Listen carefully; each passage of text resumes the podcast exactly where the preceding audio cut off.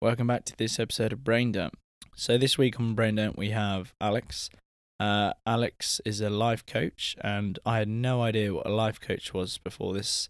So uh, it's great finding out. There's a lot of insight on a lot of different areas. So uh, I hope you find this interesting, and uh, yeah, enjoy.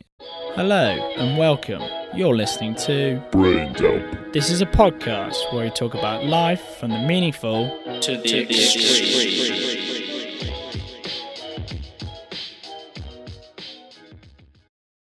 Thanks, Alex, for coming on the show. Really, really appreciate it. Uh, so, Alex, you're a life coach. So, what what does a what is a life coach? What is a life coach?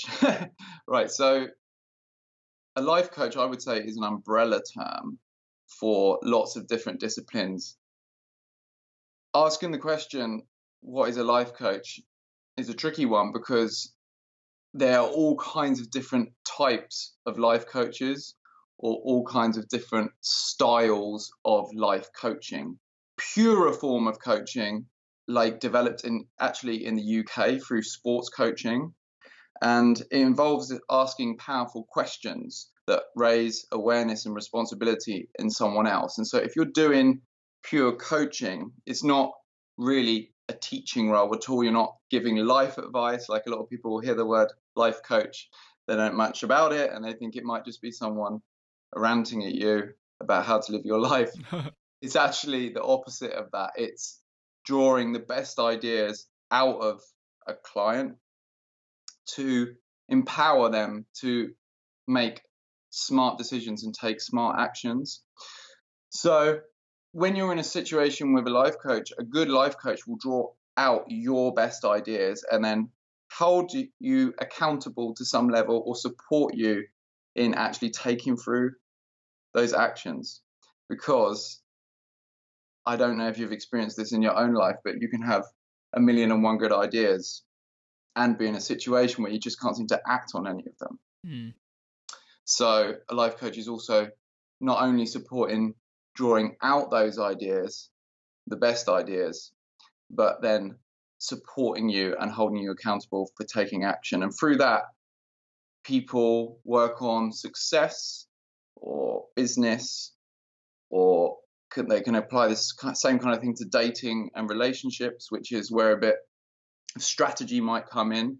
So, like when I said life coaching involves uh, more than just one discipline, other life coaches might use other types of therapies or strategies to work with a client. The type of coaching I did that I got trained on, which was called strategic intervention, and it's the style that Tony Robbins uses.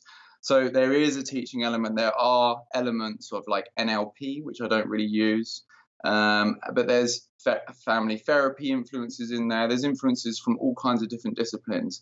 I don't work too strictly to like the strategic intervention model, but my style of life coaching works with yes, drawing out those good ideas, like I said, and supporting someone uh, we're following through those ideas, but also incorporating what we could call mindfulness or presence practice or something like that. So what I do personally, you know, I market myself as a coach, but I'm really kind of like a coach mentor because there's the coaching aspect, which is working with someone's own ideas, and then there's the teaching aspect, which is um, helping people discover the uh, the stillness within them that still calm space that they can act out on and helping people to come out of the uh, the mind stream and into like present moment experience. So I'm forming that kind of teaching with coaching to create my style of coaching. Yeah, that's what people uh, get when they work with me. So, but as I say, lots of different life. You know, I you might get someone called a, that calls themselves a spiritual life coach, and says they work with the chakras or energies, and you might be get a performance life coach, which uses which they might use lots of like high performance strategies and goal setting methodology and uh, try and get the uh, person to take on lots of healthy habits. Uh, that's something I also use is incorporating healthy habits. Um, so yeah, it's a bit of a diatribe, but that is just a snapshot of what coaching entails in its entirety. You know, it's a it's a really big big question. Yeah, I was gonna say yeah. And how long have you been doing this for? Uh, so I've did my training about two years ago, Okay. and then started taking on a few, you know, guinea pigs, which went well. Yeah, worked with a few people. Um, obviously, you're coaching for free, and then, like, as you build your experience, uh, you start charging, and uh, yeah, like now it's been about two years, and uh, fills me with joy.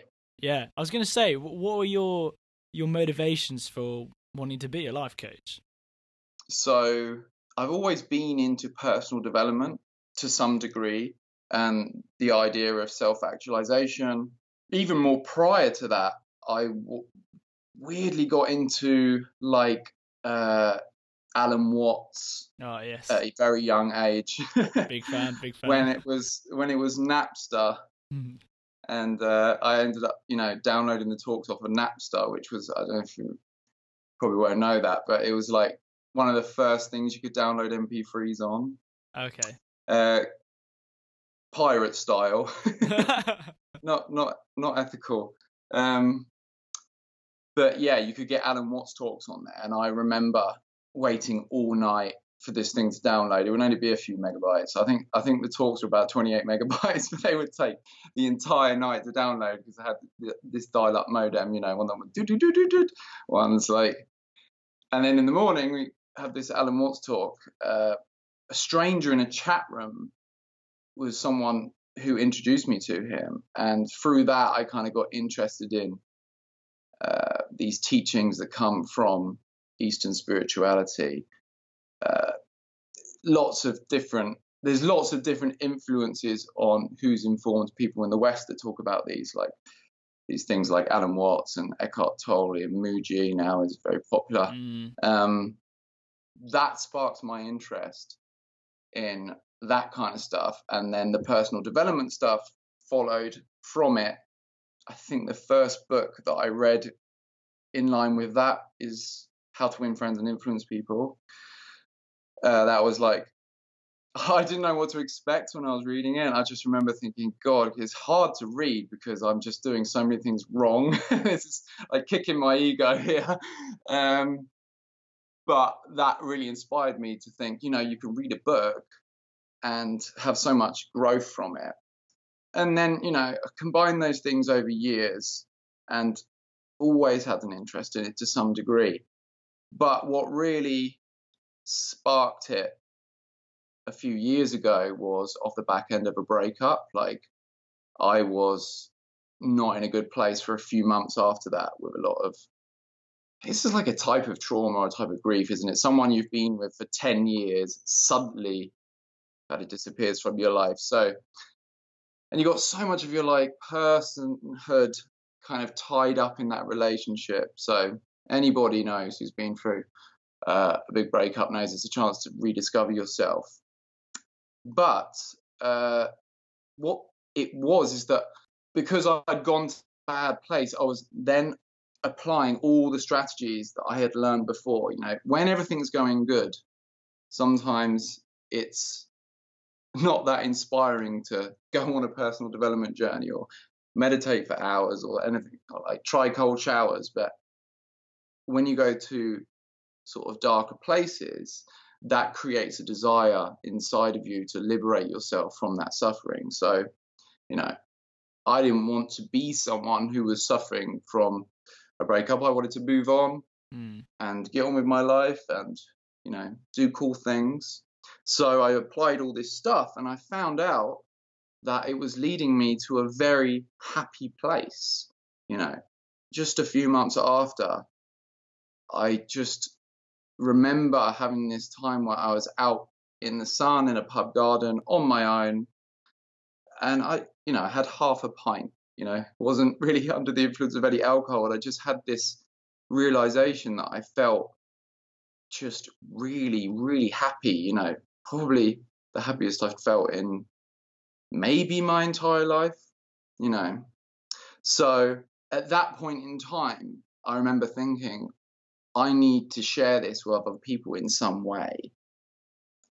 I remember thinking, I haven't got loads of money. No, I live in a nice place in Bristol, but I made a lot of effort to get here. Um, haven't got tons of friends. I'm not in a relationship. This is coming from somewhere else. This is coming from the joy of just being. And so from that, I think I just started to look at ways in which I might be able to communicate this and help people to discover this aspect inside themselves, like I was trying to discover before. So I think I ended up at a coaching course from that. Actually, they were advertising to me. Actually, they were advertising to me. It's this thing where, you know, like the phone's probably listening to you. and then it's crafting advertisements. Oh, he's interested in coaching. Let's flash coaching courses at him. I had a look at it and I thought, you know, actually, this is this is you know, I'll pay for this. I'll do this. Um, yeah. It's interesting you say that because I, uh, I've found I've you know had a few traumas in my life as well, and um, it is definitely the best grower within your life when you bounce back from trauma. Uh, it's also interesting what you're saying about how this coaching course and communicating with others, because uh, I I find as well as benefiting and helping spreading compassion and things to other people. But it's also really therapeutic for yourself. Mm-hmm. by helping others you you can identify patterns in yourself. And part of the motivation for this podcast was purely to meet different people explore different ideas.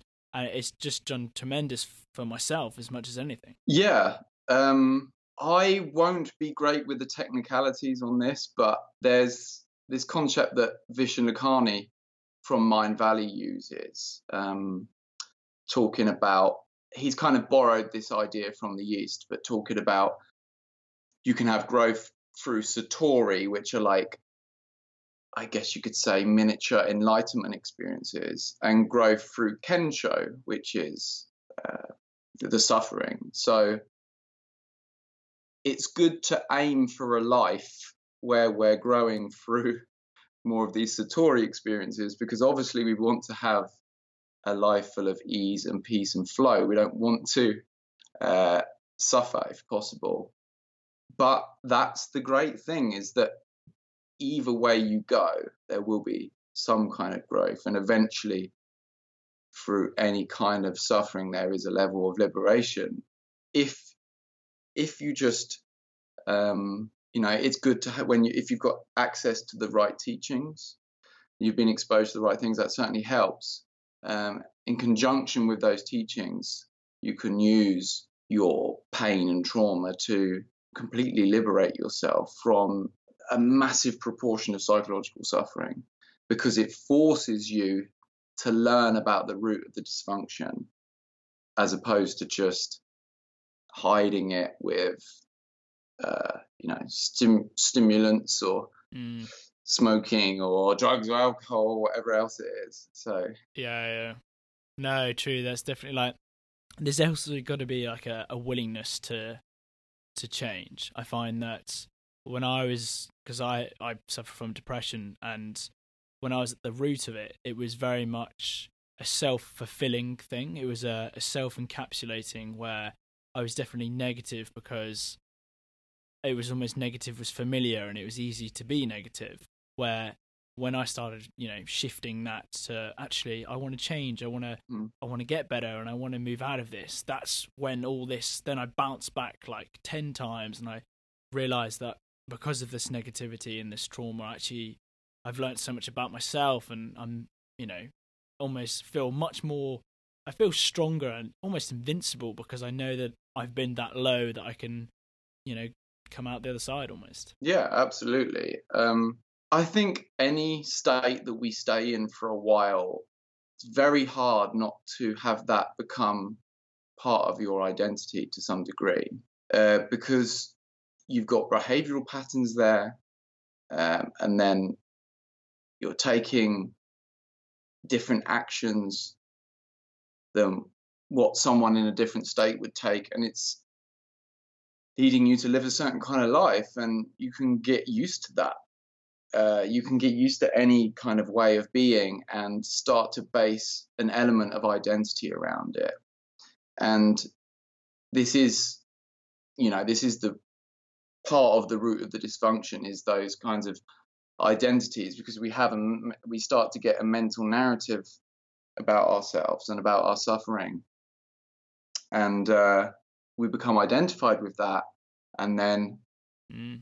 that starts to color our experience in a way yeah, interesting you bring that up because I was watching some of your YouTube videos and one of the phrases you used was disidentify the mental narrative. And I was wondering if you could expand on that and because it sounds exactly what you're you're hinting at there. Yeah. This is something this is a teaching rooted in Eastern spirituality, you could say. Um, it's the core of mindfulness which we know uh, has profound impacts on well-being now. But when I say disidentify from the mental narrative, what I mean is that we go through life and we have this mental narrative going. So there's a story of me that plays over in our head. I have a theory that this developed uh, long ago as a protection mechanism because obviously if you're out there in uh, the wilderness you need to it's very good to have a self concept and it's very good to uh, for that self concept to be leaning towards it being in danger and needing to defend itself all the time, having you on the lookout for all of these dangers. But as you know, hundreds of thousands or however many years has gone by, we're now living in a modern day environment with this mental narrative going on that always has this element of defensiveness or it, it needs to kind of add on to itself. Um, it likes to achieve for the sake of boosting its sense of self. It ju- it's very judgmental. If you notice, you get judgments about people in your head, and you think, "Cool, why did I think that?" you know, it's basically all of the other information that we've received from the external world mashed up, like everything you've ever heard and said. Uh, sorry, everything you've ever heard, everything that other people have said, all the ideas and beliefs go in and mash up in your mind and uh, produce it's producing these thoughts it's producing this narrative. Now this is useful. It allows us to talk to ourselves in our own head and plan things and extrapolate this this this self concept and so you know we can put ourselves in other people's shoes and stuff but it's got dysfunctional where in this modern day world we identify a sense of self in it almost constantly and so this narrative is running, and because we're seeing a sense of self in it, we're always following it along.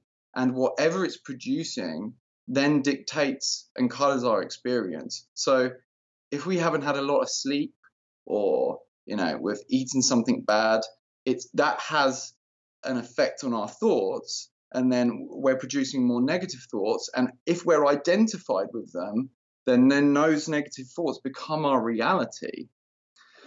So, disidentifying from the mental narrative, what that means is to realize that those thoughts are just an aspect of what's appearing in your experience. They're not who you are at your core. I think a lot of us think we are in the mental narrative in our core. Like we follow it, that becomes our sense of self. And it's it's very emotionally heavy. So it's very visceral. Mm.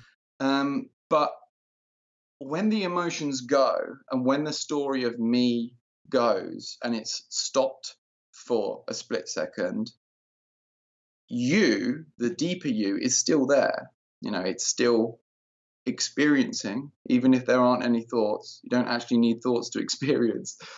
Uh, you, you don't even really need sensory input to experience. There's a knowing within you a beingness within you that watches everything. And when you can make that space your home, as opposed to being always identified with this mental narrative that tells a story about I or me, then that's you taking your power back. That's you existing in the present moment and not always being captivated by these stories about the past and the future. Um, so, a way to accelerate this disidentification process is to use mindfulness or a presence practice because, first of all, it's that recognition that I am not my thoughts at the very core. That and that, that puts you in the observer position, right? Because you, immediately you're then watching them. And then the second step is to make that watching place your abode, you know, have an anchor there. So you're practicing moving your attention and awareness into your sensory uh, field, like so your vision, your hearing, touch, taste, smell. That's the present, right? That's what's going on in the moment, the only thing we ever have. The thoughts are usually, or probably always about past or future. So that's uh, that's a mindfulness practice that will uh, accelerate the disidentification process. So you can have that narrative running, and it's going to do what it does, but you don't necessarily have to always be dragged along by it or believe everything it says. Mm. Yeah, it sounds a lot like um, what Eckhart Tolle says about Watch the Watcher. Is it Watch the Watcher? Watch the Thinker, you mean? Watch the Thinker. That's the one. yeah, yeah, yeah, and that um, yeah, what you're saying sort of like explains that very succinctly, which which is great. Well, it's all the same teaching. He's pointing to something within us and I'm just doing the same thing. Okay. I mean, I've probably I've borrowed language. Like everybody borrows the language off of other people. I borrowed some language off Eckhart Tolle, borrowed some language off Alan Watts, borrowed, borrowed some language off of Rupert Spira, who is someone else who took, talks on this kind of stuff. And all of these great sages and mystics and modern teachers um, are just uh, pointing to the same thing. It's the same message. It's just what works best for each individual. Some people receive a certain teacher mm. really well, and some people, uh, and and that cha- that can change uh, from even from day to day or year to year. Um, certain teachers three years ago, like I didn't really resonate with, and now I do, and then vice versa. So yeah. So, along with some other videos of yours I've watched, uh, you you seem to be a promoter for no fap. Can you explain this uh, and how how does it help? Uh, have you looked into it? I have, I have. So you a are aware of, of, what it is. I am. Yeah, exactly. Degree. Yeah. Okay. And have you heard anybody else that's into it? Yeah, I have. I have a friend. Yeah. Right. Okay. And uh, he speaks positively about it. oh yeah, he speaks really positively. Right. Okay. But it, it, I've never tried it myself, but it sounds it sounds profound. Like some of the some of the sort of side effects that he was telling me about is is is quite phenomenal. Yeah, I mean, there's a whole running joke about NoFap on YouTube now. Like people were saying NoFap gives you superpowers, and then it just kind of become this meme that's got out of control. Mm. And uh, now I've seen big, big YouTube channels doing parodies on this. You know, people doing nofap and going invisible, being able to move objects with their mind and stuff like that. Um, I haven't found, for me, that's the case. So anybody who's listening to this is probably thinking, "What the hell is it?" Yeah, yeah. So it's abstinence for any period from masturbation. That's what it is. Mm. Uh, I think in this Western culture, most guys, at least, are pretty regular. Um, we have a lot of high speed 4K, never ending novelty porn.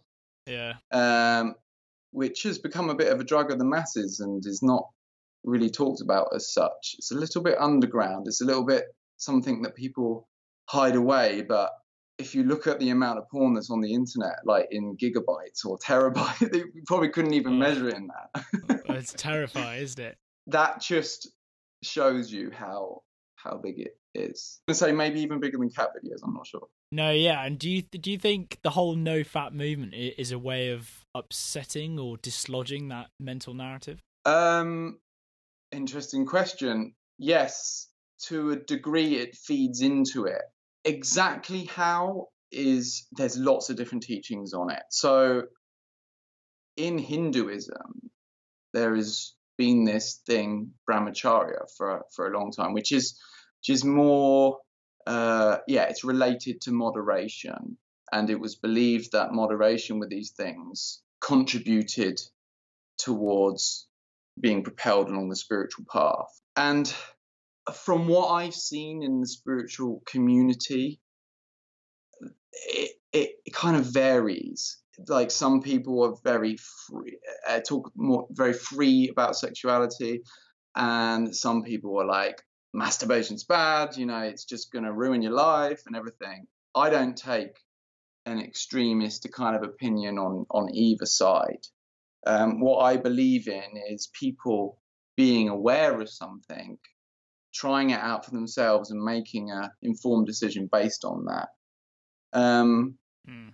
It's something that definitely made me very aware of how I'm, shall we say, spending my energy we don't realize that there is energy there in some kind of way, even if just even if it's just a metaphor, even if there's it's just something about the biological processes. Um, it's our most primal instinct to procreate, and so you'd it makes sense that our biology would have some heavy processing around this kind of system. And it turns out that if you're not um, satiating yourself all the time with pornography, then things change. Um, mm. You start to have a different experience in the way that there's a lot of energy there. You have to keep it circulating. um, but, you know, we live in a culture where previous, it's not so much a thing nowadays, but obviously in the Christian tradition, there's a bit of a moralistic kind of thing around uh, sexuality. I don't take this is not a moralistic thing. This is not saying anything about morals. This is about how uh, we relate to our sexuality and how that impacts our biology and how we feel day to day. It's all about how we feel because that's what people are after on NoFap. They want to feel better. They want to uh, be more confident and stuff like that. In terms of how it relates to the ident- the mind identification, a lot of people experience that uh, there is less negative uh, thinking and there's a natural disposition towards that disidentification whilst like on on a long nofap streak mm. some people say that yeah it does have a profound effect on the ego and that that's what ego is by the way its basic explanation is that it's identification with that mental narrative and and identification with the sense of self that's in that thought narrative that that's ego um, and people say that it has a profound effect on ego and helps to quieten it. Interesting, because it, especially sort of the, the the instant gratification, which I feel is is obviously quite, you know, is, is, we're surrounded with it with social media, uh, and that's one of my sort of sort of qualms with the, this podcast is I I don't want it to turn into a uh, into the followers and the numbers and stuff because ultimately I am just doing it for fun. Mm. But then at the same time, I do I am quite proud of making this thing and I am quite proud of you know all that hard work I put into it. And so it's a fine balance between sort of that gratification which feeds the ego, but then also you know just you know not having not being involved in it at all and i find that that that line is very hard to to walk Sure. Um, even Alan Watts said he thought it was healthy to, he kind of put it in this way healthy to go through life with just a tiny, tiny bit of resistance, tiny, tiny bit of ego, enough to keep you human. but the thing is, that happens naturally with a mindfulness or presence practice anyway, because I've been practicing this kind of stuff for years. And even now, there's times where for a second I get kind of caught up in this thing, you know, this this this mental narrative. And of course, it gets more challenging as the life situation gets more challenging.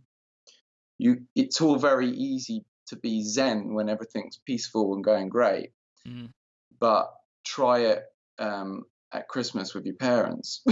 yeah, yes, I bet. Yeah. so yeah, it, in interactions where there's so much past, try it with someone you don't get on with. The ideal is that you get on with most people. yeah, but for sure, these are the great places to practice uh, this kind of stuff. Is places where it is more challenging and it's going to trigger your ego. For sure, yeah. No, okay. So, do you think a lot of the sort of these big egos and instant gratification are all sort of influenced by our current culture and society? Obviously, social media is having a massive effect. Mm. Lots of people are talking about that. the social media algorithms are written for perpetual instant gratification.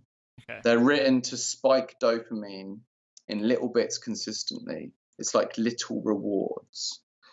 And when we spend a lot of time on social media, what we're actually doing is rewiring our brain for those micro rewards. So that starts to transpose over to how we behave in life. Um, and it's so wide into people's reward systems now to different degrees. Um, but obviously, you'll see some people, you'll be in a restaurant and everybody will be on their phones and not even looking at each other. Yeah. Or you've just maybe got, you just know someone in your life that you know you're going to be halfway through a conversation with, and he or she is suddenly going to pull out their phone, just like nothing's like like they don't even know that they're doing it. Mm. It's so so wired in. I remember when I was trying to purge myself from Facebook, and I would find myself automatically typing Facebook into the browser and going, "What the hell am I doing?" Mm. But that's how hardwired these things become. We start to act um, act them out on even a subconscious level. So yes, we have to be aware of that with social media. I'm not demonizing social media. It's great. People it brings many great things to the table. What we have to do is start growing as a species and having some understanding about how our reward mechanisms work and how we work um, as individuals and therefore manage what we do based on the best information out there. We know that social media um, is being programmed to do this so that we stay on the platform and they make lots of money from advertising. Um, but we also can use it if we just uh, recognize that this is a thing and to limit our time to some degree, have different I even think a good bridge is voice messaging. You know, a lot of people are on Facebook and then they go to WhatsApp and then the text continues. But with WhatsApp and Messenger, you can press the button and record a voice message, and it's it's it's not as as uh, multi-dimensional as real life, but it certainly is completely different mm, from true. just talking around text. So whether that's not really a cultural thing, this is a technology thing. Um, in terms of culture, some people in the nofap community like do argue that culture, in terms of advertising, is very sexualized. Yeah. I mean, this is why we have to be aware of what we're exposing ourselves to.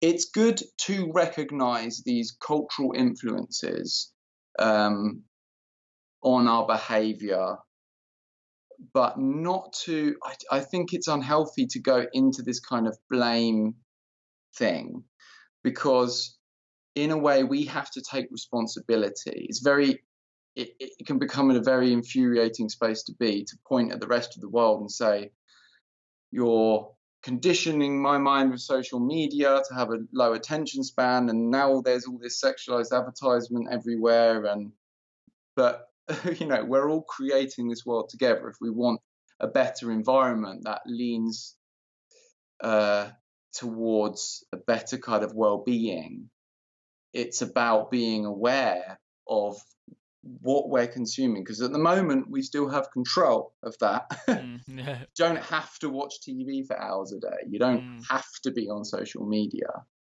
So I really recommend that people experiment with being on different platforms for different lengths of time and seeing how it makes them feel. Um, whether they feel happier uh, not reading the Facebook newsfeed, for example. Yeah or whether or not it takes something away from their life and to make decisions based on that. Okay. I've also watched a uh, YouTube video of yours where you talk about, I'm going to absolutely butcher this, I- Ikigai? Ikigai, yeah. Yeah. And so I was wondering if you could explain explain this and and because I know it's it's all about purpose and finding purpose in your life. Mm-hmm. But I was I was going to ask like how does one find ikigai? How does one find your purpose? Well, in terms of ikigai, now this is something that I could speak on to some degree, but I don't know enough about Japanese culture to know that I'm right about everything I'm saying. Okay. What I'm talking about is some kind of Western interpretation, some kind of reinterpretation of this concept. And as far as I'm aware, it's pretty accurate to the original concept. But it's all about combining what you're good at, what you love to do, what, what you could potentially make money from, and what contributes positively to the world. So those four things. Okay. Um, whether that was spe- is specifically talked about in Japan in relation to ikigai, according to some Japanese commenters I've seen, the concept isn't really in mainstream Japanese culture. Um, and that particular person said it would be good if it was because they liked the concept. Um, and I think that there's a lot in it in terms of looking to see if you can vector those four things. I mean, you can draw four circles, can't you? And but what what could I possibly get paid for and list everything. What do I love to do? What you know do I think I'm quite good at? Although you know you can learn pretty much most skills and what is going to have a positive impact on the world and see what converges. Okay. Because I think there's this idea that people have this kind of divine purpose and passion, and that may well be true if someone feels a calling in their heart or they're feeling that they're in touch with some kind of infinite intelligence and there's some kind of guidance there or you know they're able to listen to their true self and that's talking their purpose to them then great that's that's that's really empowering it's following your intuition to a certain degree surrendering dropping a lot of that identification with the thinking mind and just acting on intuition and acting on a lot of your joy, what interests you, what makes you curious, what fires you up because you can see it's uh, exchanging good energy with other people. It's, it's all very good to look at that. Um, it's even better if it's sustainable, and it's more sustainable the more it has potential to support a lifestyle. Okay. If you can support a lifestyle, then you can really expand on it. Mm. You know. Yeah, for sure you can make money as a musician, you're really going to be able to like make a lot of music and do a lot of DJing because you're getting paid for it every day. So, yeah, I recommend when people are finding their passion to look at those four things within that Ikigai model um, and just try things for a period of time. A lot of the time, people don't find their passion is because they give things up too early. They try something for 15 days, 20 days, and then oh, okay, this isn't that great. Maybe I'll sell the banjo or the piano or whatever it is. and then they go on to something else, and then they go on to something else. But the real joy and rewards in anything come at working at it for years.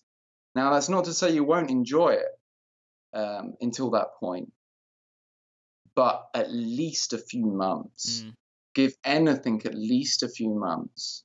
Because if you're just dropping things, you're never going to get to that point where you start to see uh, really how this thing works and its nuts and bolts, how people, other people respond, how my being responds to having some kind of skill level there and being able to enact it out and get into some flow with it, whether it be business, art, stock trading, uh, music creation, creating a restaurant. It could be anything. Mm. It's all these integral parts that make up that activity. Like when you go into it, it's like, what am I enjoying here? What am I enjoying about it? How is this serving the world? How can I leverage this to provide me a lifestyle? If you can get deeply into something with that level of curiosity, you're going to find your passion, and it could be anything. I don't think we're born necessarily to do one thing. Mm. Passions can change over time, or they can. People are multidisciplinary. You know, people have multiple different. Th- you know, you look at someone like Derren Brown. He's got his TV show and his shows, and then all the preparation that he has to do for that. And you think, well, how has this person pro- got time for anything else? He probably just manages to squeeze a relationship in there and some friends. But Mm. no, he's doing like full canvas artwork at the same Yeah, time. yeah, he's an impressive man. Actually, I love that. So, but we all have the ability to do that kind of stuff when we get out of our own way and follow our curiosity and our and our joy. Mm. So this is a question that I think resonates with not just myself but a lot of others, sort of in my my peer group. Um, how do you deal with life transitions? So let's say moving from a student life to a working life. Life transitions, um, acceptance, probably. Hmm. It's difficult. acceptance is probably where it's going to start because by asking the question, you're saying that there's a problem, that there's a challenge. Um, if I'm going from school to college, there's a challenge. Maybe my friendship groups is changing. Maybe I'm having to walk a different way when I leave my house and arrive at a different building with different people and different things going on. Um, now, the mind can tell a negative story about that, or it can tell a positive story, and it's going to tell a more negative one if it's a more challenging uh, situation. Like you find out you don't like the college, or you don't like the new job, or you don't like the new relationship. Um, that's when it becomes more of a challenge. But from that place of inner acceptance, then you're more empowered to make more intelligent decisions anyway. Because from a place of resistance, you're thinking about everything you don't like about something.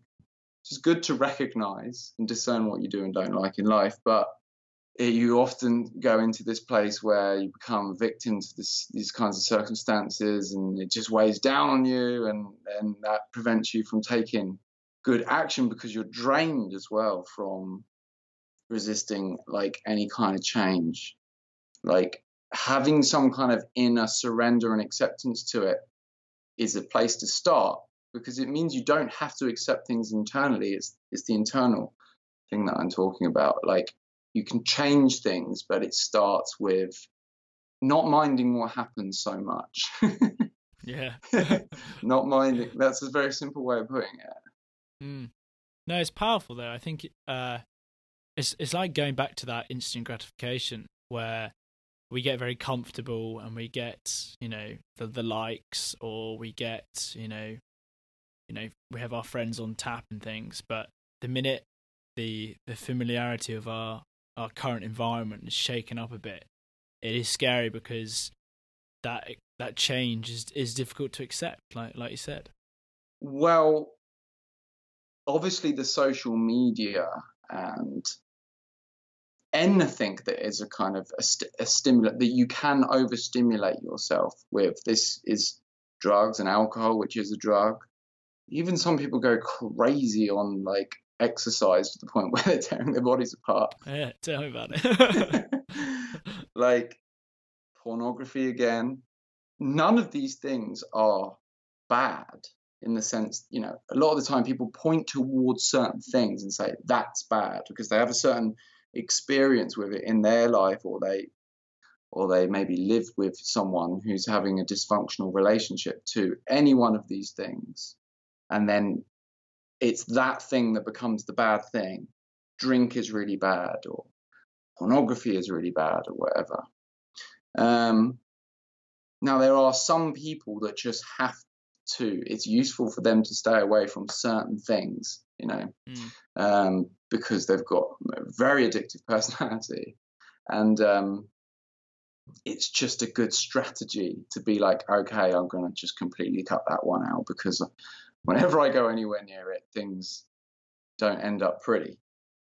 But it's more it's even more powerful to like i say get to the root of it. Because the problem is is when you're stepping out of those uh, when you're stepping out of that kind of lifestyle of the instant gratification your dopamine system is is is can be very out of whack in the sense that when you continuously spike dopamine with progressively uh, stronger stimulation, your brain actually down regulates the dopamine receptors, and so you don't get as much of that good pleasurable feeling. Obviously, this is how people get themselves in trouble with this kind of stuff is because the dopamine receptors are downgraded, and so of course the downregulated. So of course the person needs we need more of that thing to to then stimulate us again, and then we need more, and we need more, whether that's more food or more novel pornography or more exercise like endorphins or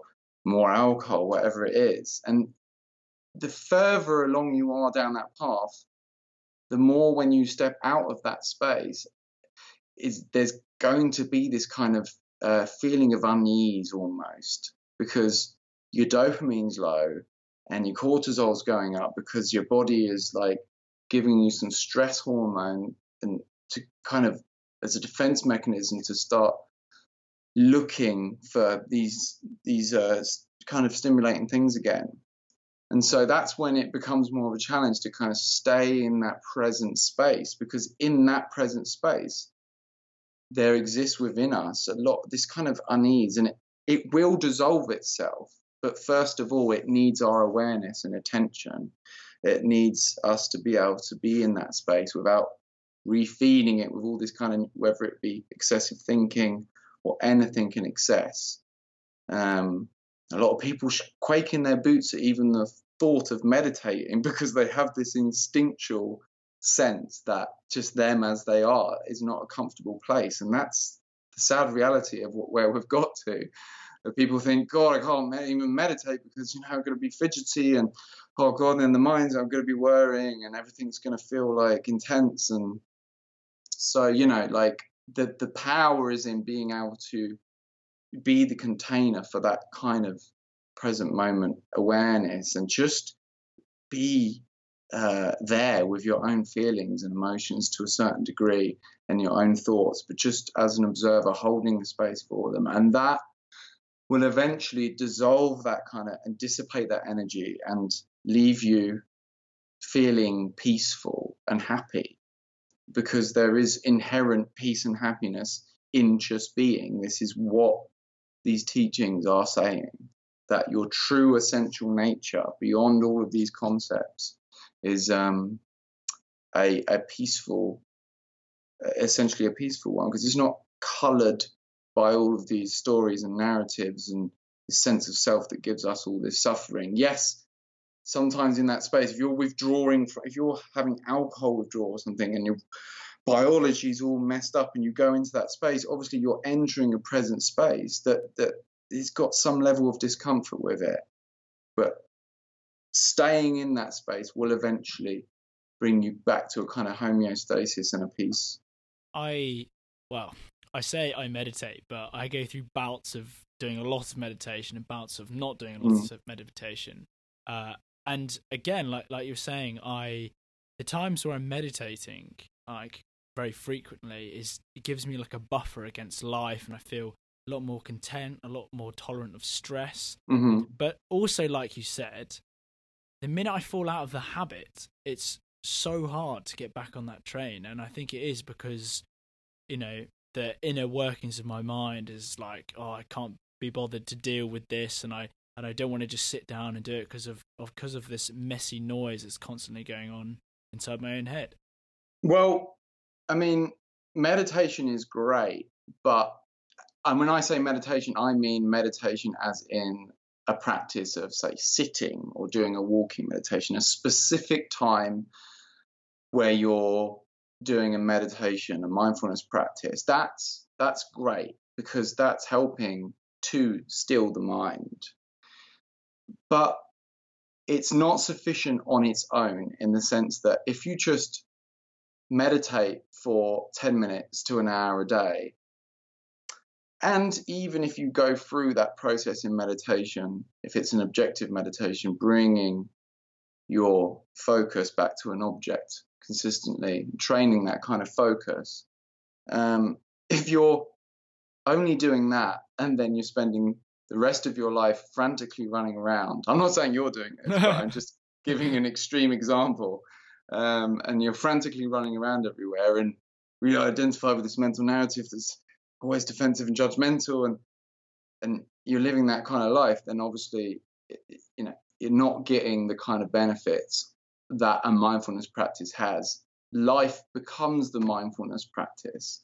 The best mindfulness or presence practice is your current situation because it is easier to be still uh, when there's not so much kind of sensory input.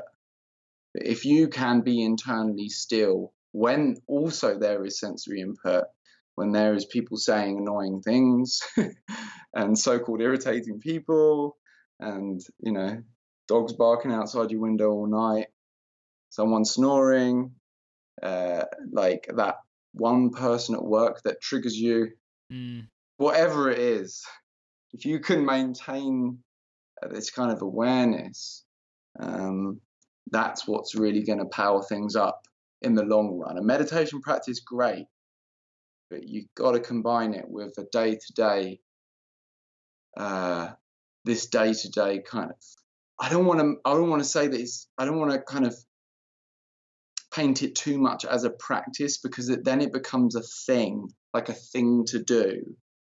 It's a way of being. In fact, it, it is your being. It's just re remembering that and making your home as that awareness. Interesting, yeah. No, um, so moving on, entirely different question. I you were saying in some of your videos that you were eating more plant based. Are you? Does that mean you're vegan, or how, how have you implemented sort of your diet? How does your diet factor into your life? Um, well, obviously we have labels, and people have all different connotations of different labels. Um, veganism just basically means a way of living that tries as best as possible to avoid the exploitation of animals. Um, and that's what I'm trying to do. Hope you know. Hopefully, I'm okay at it. um, I'm the same. and and yeah, so if that's if that's what a vegan is, then yeah, I guess I'm vegan. Um, so just in my answer there, you can see I don't know if you know this or not, but a lot of people don't realize that veganism isn't a diet. It's it's a philosophy. Plant-based is a diet. Um, vegans eat a plant-based diet, or what some people call a vegan diet, because a plant-based diet is what liberates uh, animals from exploitation to the best degree possible. Some people argue this, but um, you know, it's planting crops, which some animals can get harmed in the crop production and stuff, but it's not actually eating animals or their byproducts. Okay. And have you noticed any health benefits, or does it make you feel any better, or anything like that? Well, imagine you just asked me, "Are you vegan?" I said yes, and then you're expecting health benefits, but I told you I'm eating Oreos and chips all day. Bears. So that's that's the distinction there. I'm not eating Oreos and chips all day, Good to know. but to you know. can be, and that would be perfectly vegan.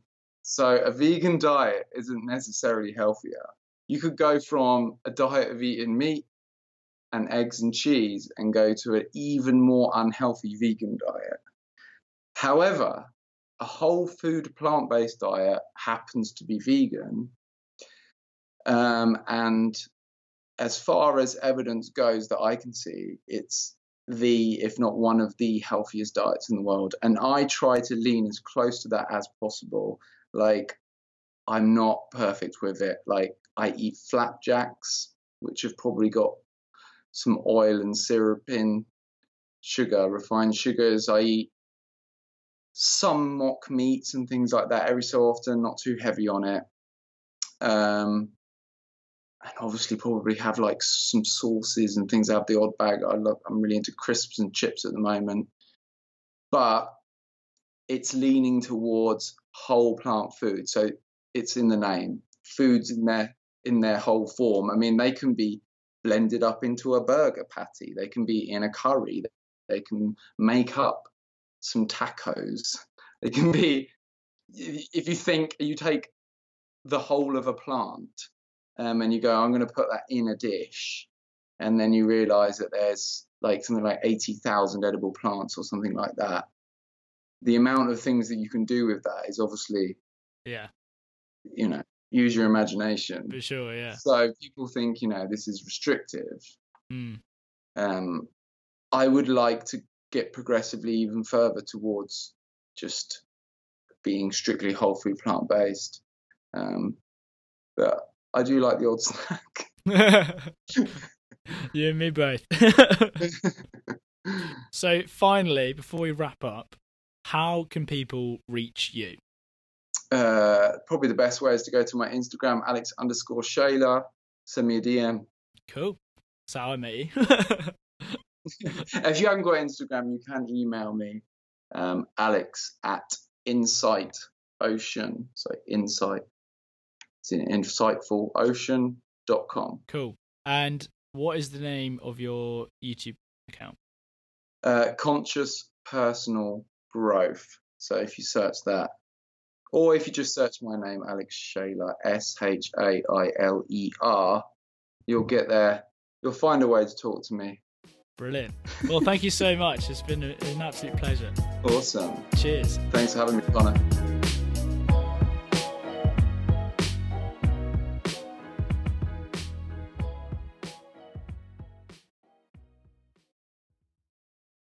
So uh, that does it for this week's episode. I uh, hope you enjoyed. Alex seems like a really cool guy with a lot of insight onto a lot of different areas. Uh, so definitely check him out on uh, YouTube or Instagram.